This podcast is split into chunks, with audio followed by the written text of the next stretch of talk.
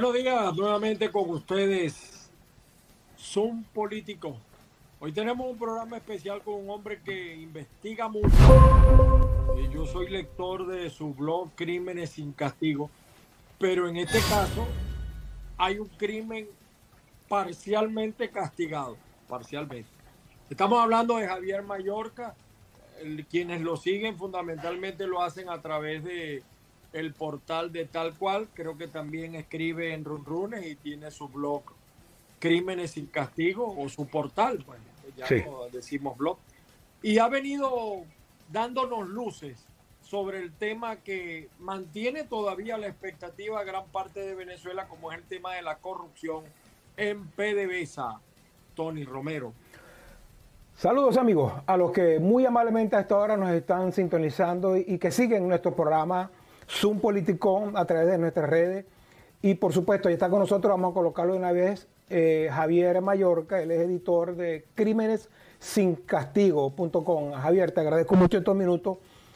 Y Ángel, vamos a entrar en materia de una vez, porque eh, eh, hemos hecho una serie de trabajos, de, de, entrevistas con gente que tiene pues una investigación seria, responsable sobre lo que ocurre en, eh, en esta trama de corrupción en Venezuela. Javier, te agradezco mucho estos minutos y de una vez entro, Ángel, con la, con la primera eh, pregunta.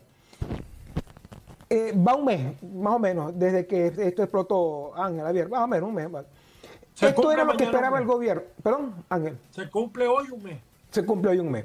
Javier, ¿esto era lo que esperaba el gobierno que ocurriera o simplemente tú crees que fue, bueno, algo que le explotó porque ya no podía eh, tapar por ningún lado el tema de la corrupción? No, esto no es eh, una operación en contra de la corrupción. La corrupción es un pretexto. Eh, entendamos lo siguiente. En un régimen donde la corrupción es sistémica, si usted ataca a la corrupción, está atacando al sistema mismo. De manera que esto tiene que ser controlado muy de cerca por quienes detentan el poder del régimen. Y esta no es una disquisición teórica claro.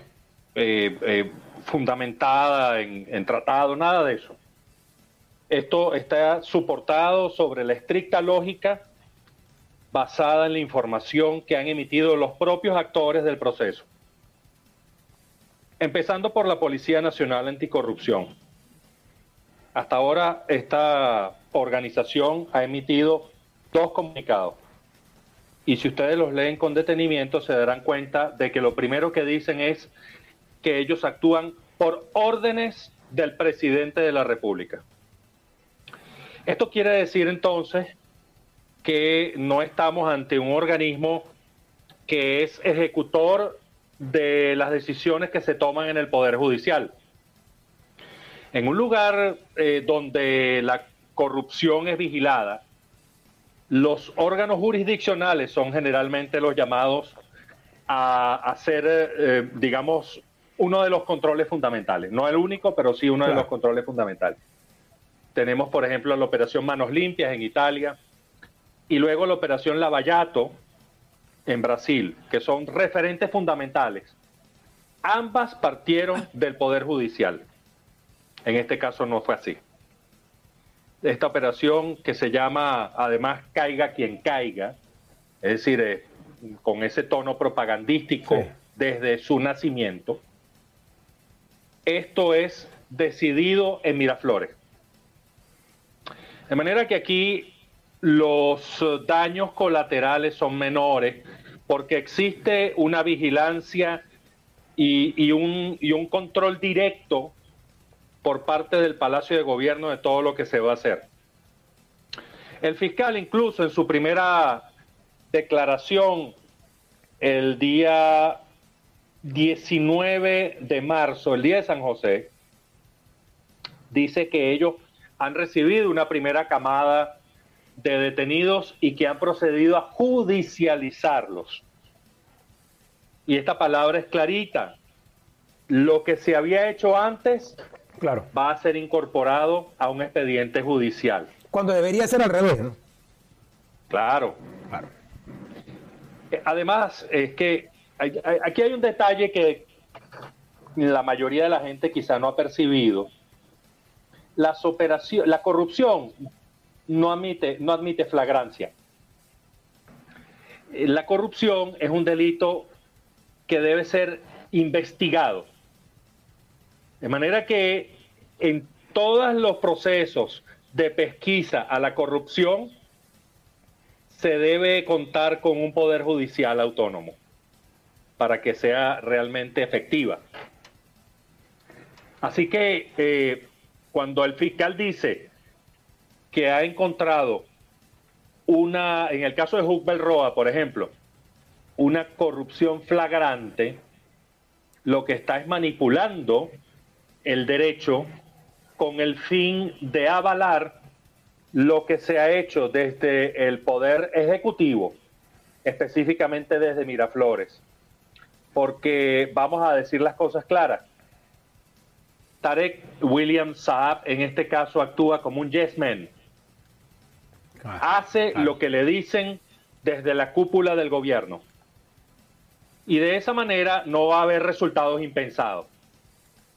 Por eso es que Tarek El Aizami no ha sido detenido formalmente, permanece en una casa en Fuerte Tiuna. ¿Tú puedes asegurar mm. que está en Venezuela? Bueno, lo que me dicen las fuentes militares es que está ahí en Fuerte Tiuna. Ok. Coincido contigo. Eh, hasta ahora eso es lo que, lo que se sabe. Fíjate, Javier, eh, en las averiguaciones que nosotros hemos, hecho, lo que tú dices... tienes un eco. ¿Aló? Yo lo escucho aquí. Tienes un eco en el audio. Hay un eco, Tony, me está diciendo. Sí, vamos a ver cómo lo planificamos aquí. Ok, en las investigaciones que hemos desarrollado, ciertamente Tarek El Aizamí está viviendo a tres casas de la presidenta del TCJ. Una cosa increíble. Y todos los que están en Fuerte Tiuna lo saben. Ahora, fíjate, tú hacías referencia a Caiga quien caiga que casualmente es mi eslogan desde hace más de 25 años que estoy en este oficio. Pero cuando uno dice caiga quien caiga, y lo digo yo con propiedad, yo soy de los que ataca al régimen y también ataco a la oposición, porque si no, no es caiga quien caiga.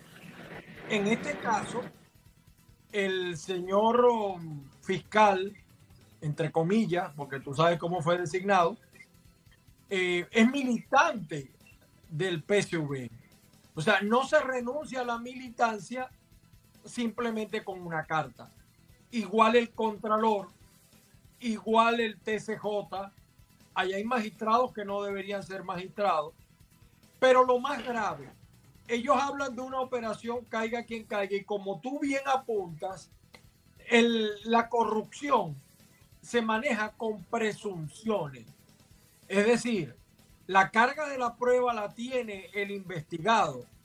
A mí me tiene que explicar, y por eso es que yo no creo que sea una operación caiga quien caiga. A mí me duele en lo profundo, porque además ilegalmente se apropian de mi de mi eslogan, entonces la gente lo confunde incluso a uno. Eh, ellos, por ejemplo, hay miembros de la familia presidencial que han sido vistos en Caracas manejando un Ferrari otro viajando en primera clase a X país del mundo. Es decir, cómo una persona, siendo funcionario, le da para cubrir esos gastos. Es más, puedo decir esto, con todo respeto. Conozco la casa de Taret en Margarita. Él vive en el sector El Manzanillo.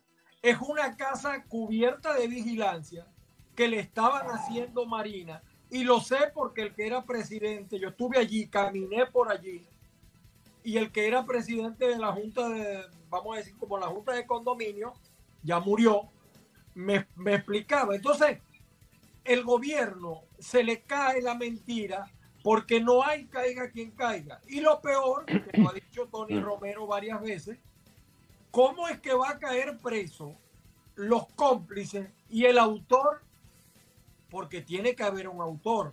En Venezuela como dice tu libro, tu, perdón, tu trabajo, crímenes sin castigo. Es decir, este sería un hecho donde los ladrones están capturados, pero Alibaba sigue disfrutando. ¿Por qué? Y, ahí voy contigo, que sé que has investigado mucho este tema. ¿Qué protege a Tarek? ¿Qué, ¿Qué talismán tiene? ¿Qué poder tiene? Que ponen preso a todo el mundo, pero hay unos que sí y hay unos que no. Ahí está el caso de Castro Soteldo, que no, Freddy Bernal, que no, Víctor Clark, que no, Fidel Madroñero, que no. Y son tan corruptos o más corruptos que los que pusieron presos. Entonces la sociedad venezolana no lo entiende. ¿Qué has investigado tú sobre el personaje para que tenga ese campo de fuerza que impide que le pongan los ganchos? Pues? Bueno, estamos hablando en primer lugar de una situación que podría cambiar. Eh, esto es una decisión que se ha mantenido en el primer mes de esta operación. Y como estamos en un proceso que por sobre todas las cosas amerita lecturas políticas, entonces debemos siempre señalar que hasta ahora Tarek El Aizami no está preso. Eso no quiere decir que esté en libertad. Y, es una situación paradójica. Difícil de explicar a quienes nos vean desde afuera, que se manejan según criterios de legalidad. En Venezuela es posible que tú no estés detenido formalmente ante los presentado ante los tribunales de justicia, pero eso no quiere decir que estés libre. Tarek El Aizami se puede mover en los alrededores de Fuerte Tiuna. Si Maduro lo llama, irá a Miraflores. Pero más allá de ahí no puede salir. Esa es su situación en este momento. Si Maduro decide que él será detenido, que lo meterán en una mazmorra de la DGCIN, ejecútese. Si Maduro decide que vaya para el helicoide o para eh, las cárceles de tortura blanca en Plaza Venezuela, ejecútese. y esto lo sabe la ISAMI. De manera que él, en este momento, sin estar formalmente preso, está más preso que nunca. Claro. Ahora, Javier, ¿por qué el Porque punto no, no es libre de decir ni de hacer nada. Claro. ¿Por qué el punto de quiebre con Tarek en este momento? Vamos a eso hay, varios factores que están obrando allí. Efectivamente, el gobierno se embarcó en una estrategia de eludir las sanciones implantadas por el Departamento del Tesoro a partir de 2018 y designó para eso, es decir, Maduro nombró a Tarek El Aizami, el criminólogo, para que manejara estas operaciones económicas. Y el Aizami se buscó a quien era, digamos, su eh, jefe de despacho cuando estaba en la gobernación de Aragua, le hace José Luis Ramírez. Porque José Luis Ramírez maneja ciertas tecnologías y tiene nexos con un grupo de personas que tenían mucho tiempo haciendo esto de hackeos y vigilancia electrónica, en fin, toda una cantidad de elementos que manejaban estos hermanos Almeida. Entonces ellos em-, empiezan a establecer las estrategias de entrega de crudo fiado en, en, lo que, en operaciones que después eran canceladas a través de monedas cripto. Correcto. Llega la invasión rusa a Ucrania. Estados Unidos implanta severos bloqueos a la banca rusa y ahí empieza a caer la cotización de las cripto, porque Rusia era el principal manejador de criptos de todo el mundo. Y entonces ahí se le cae a Tarek al toda la tramoya que había montado. Y entonces empieza a eh, a ver una situación, a plantearse una situación en la que le dicen a, Maduro, mira, aquí tenemos 21 mil millones de dólares en factura petrolera, pero esos dólares no están a la vista. Mm. No puedes disponer de eso. Y tiene a los maestros y a los eh, personal de salud protestando en todo el país incluso sus propios miembros del oficialismo protestando. Los militares. Entonces Maduro llega a una, a una conclusión eh, para, para cerrar la idea. Maduro llega a la conclusión de que está ante una conspiración que parte de su propio gobierno. Y cuando Maduro llega a esa lógica, él actúa porque su principal objetivo es permanecer en el poder. Y entonces hace una operación quirúrgica a través de un organismo que él mismo había creado por decreto, Correcto. que es la Policía Nacional Anticorrupción. Y toda esa inteligencia que él había recabado a través del trabajo del general Mora, la judicializa y entonces empieza todo este proceso que estamos viendo desde hace un mes. Y que a la vuelta de, hoy lleva 67 detenidos.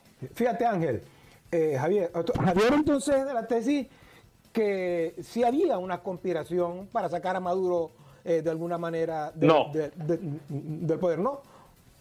Y, entonces... No, estoy diciendo que Maduro que a Maduro lo convencen de que hay una operación desde el propio gobierno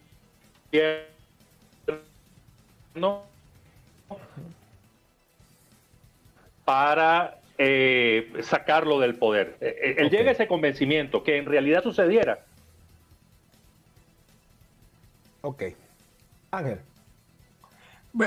Sí, pero yo sigo insistiendo, Javier, ¿qué sabe Tarek? ¿Qué lo protege? Eh, algunos dicen, yo veía un video viejo de, del, caso de Hezbollah, es decir, los cubanos le habían pedido el control de PDVSA desde que estaba Tarek en la, en la, Y, y cuando tenían a Quevedo, hicieron desastre los cubanos allí. Eh, con, el interés de las empresas norteamericanas, quizás los cubanos dicen, miren, el poder está en PDVSA, allí es donde tenemos que meternos nosotros. Y quizás eso impulsaría a Nicolás, que además necesitaba dinero porque dentro de las Fuerzas Armadas también hay una CRAP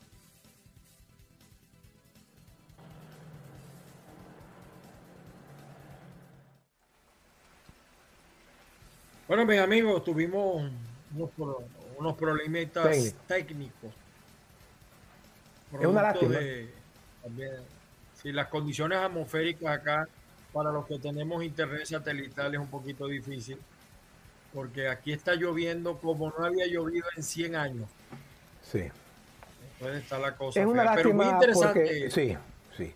Fíjate que rescata algo, Ángel, amigos que nos escuchan, rescata algo eh, de su investigación que me parece eh, apunta en una serie de, cosas novedosas, que es que de, en lo interno, efectivamente, eh, para Javier había, por lo menos se le estaban escapando las tortugas al gobierno en alguna de las cosas del tema de la corrupción y tuvo que salirle al frente de eso. Según lo plantea Javier, no es por la búsqueda anticorrupción sino por, eh, por eh, eh, preservar el, poder el señor Maduro y quienes están con él. Y mí me parece que él dijo algo, Ángel, con esto te dejo el, pie, me dijo que algo fundamental, en lo cual yo siempre he dicho, el gobierno se levanta todos los días no a gobernar, sino a ver cómo se mantiene en el poder. Y si le queda tiempo, entonces gobierna en las condiciones que puede. Sí, sí, Tony, fíjate que tú lo has dicho varias veces, que no estamos en presencia de un presidente que gobierna, sino que quiere mantener el poder. Claro. Eh, eso de verdad que. Así es. Eh, él, no gobierna, él manda. Tiene que mandar, no tiene que gobernar. Ahora, lo que no, lamentablemente, eh, tuve problemas yo de audio. ¿Qué manda? O sea, tiene que haber algo que revista a Tarek que lo ha mantenido todavía intocable, entre comillas, porque él tiene la casa por cárcel, pero ni siquiera aparece mencionado en las investigaciones. Hmm. Entonces yo creo que también eso... Sí, eso que tú dices... eso que tú dices, que tiene casa por cárcel, no jurídicamente, sino políticamente. Así es. Así es. Políticamente. Sí. y, y, además, que el gobierno se le cae el teatro, el circo, porque hay muchos que robaron tanto o más que Jubel Roa y que los demás, que José Luis Ramírez, y no están presos. Fíjate, fíjate, un detalle que no se lo pude preguntar a Javier. Pedro Carreño, que te acuerdas que nosotros lo mencionamos en el mm. programa pasado, lo sacaron de la Comisión de Política Interior. Es sustituido por Diosdado. Diosdado se está dando un banquete porque el papel que cumplía Tarek y que vamos a decir que había desplazado un, tanto a, a, Diosdado, ahora lo reasume Diosdado. Es decir, la gente de Diosdado, salvo Pedro Carreño, no es que han sido santos, pero por lo menos en este caso tienen pocas velas. No así la gente de Nicolás, eh, que bueno, él mismo era defensor de Tarek y lo decía que el hijo de Chávez, mm. etcétera. Y no hablamos del tema de los cubanos, porque hay un, hay un intento de reposicionar a Cuba, sobre todo con el tema del combustible. Eh, eh, hay un video de del señor presidente de Cuba, el dictador Díaz Canel. Díaz Canel. Díaz Canel, perdón. Eh, él dice que han tenido problemas porque los países que habían hecho pactos con ellos no les han cumplido. Claro. Bueno, porque también tienen problemas. Entonces, eh, Cuba se dio cuenta que el poder político de PDVSA va más allá de lo que ellos calcularon en principio. E incluso, él dice que él puede entender que, que no le den toda la gasolina que quiere, ¿no? Porque ellos andan en otra cosa que es lo mismo que ha, hecho Cuba en el caso de Guyana, y porque además, y eso no lo hablamos, ¿no?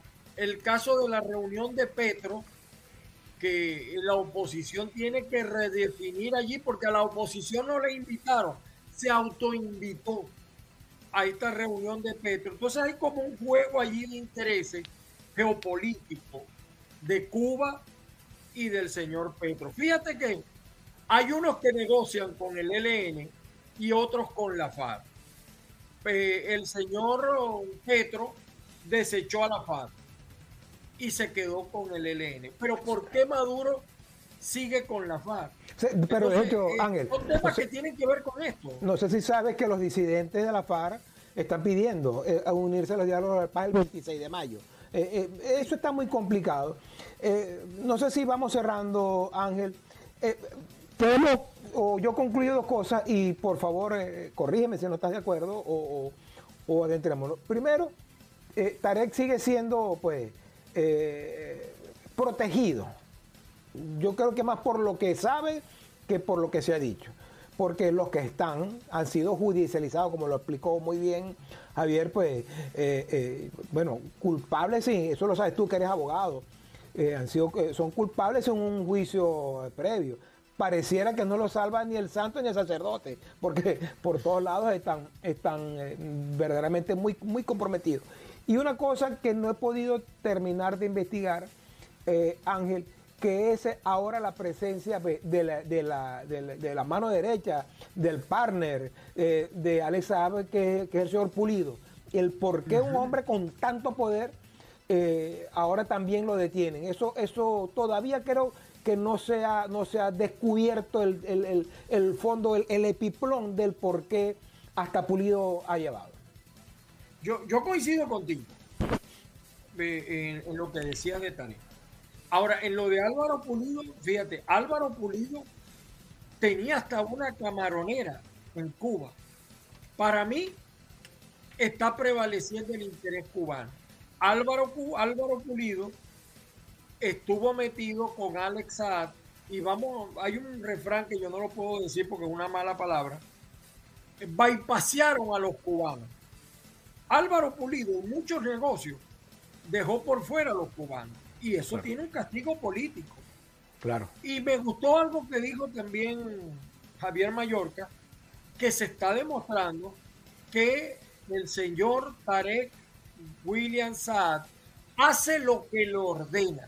Es decir, la gente tiene que saber que aquí nunca se va a encontrar la verdad porque Tarek, como fiscal lleva el carga de, la carga de la prueba, lo que está haciendo es lo que le ordena eh, el, señor Maduro, que es el que dirige el CEPA y que es el que dirige la Policía Nacional Anticorrección. Fíjate que nos quedó un caso pendiente y lo vamos a dejar para después. ¿Por qué Diosdado, esto es una cosa insólita, llevó a los torturadores del DGCIN a su programa y los grabó? Si tuviéramos una oposición organizada, esas fotos ya deberían rodar por toda Venezuela. Parte de esos tipos están siendo juzgados en la Corte Penal Internacional. Ahora, ¿por qué Diosdado hace eso? Bueno.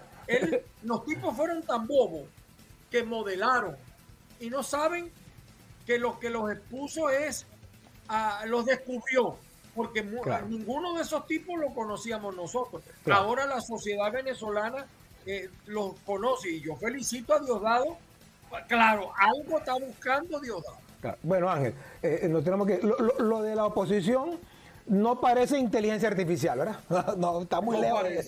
no, parece. Y en el caso del, del, gobierno o de las estructuras, Ángel, eh, amigo que nos escucha, eso tiene que ver, yo lo he dicho varias veces, me recuerda siempre esa frase, son como el dios Saturno, cada cierto tiempo se comen a los hijos para poder seguir viviendo porque no se come, la oposición se ha encargado, como te digo, ellos mismos, pues, de, devorarse.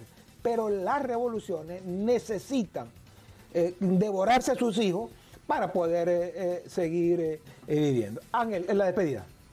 Bueno, por ahora el menor problema parece ser Diosdado. Nosotros nos despedimos gracias a la gente de avilaradioonline.com y también a la gente de azúcar.com en Europa. Saludos a todos y disculpen lo malo, pero Ahí va. Hasta luego.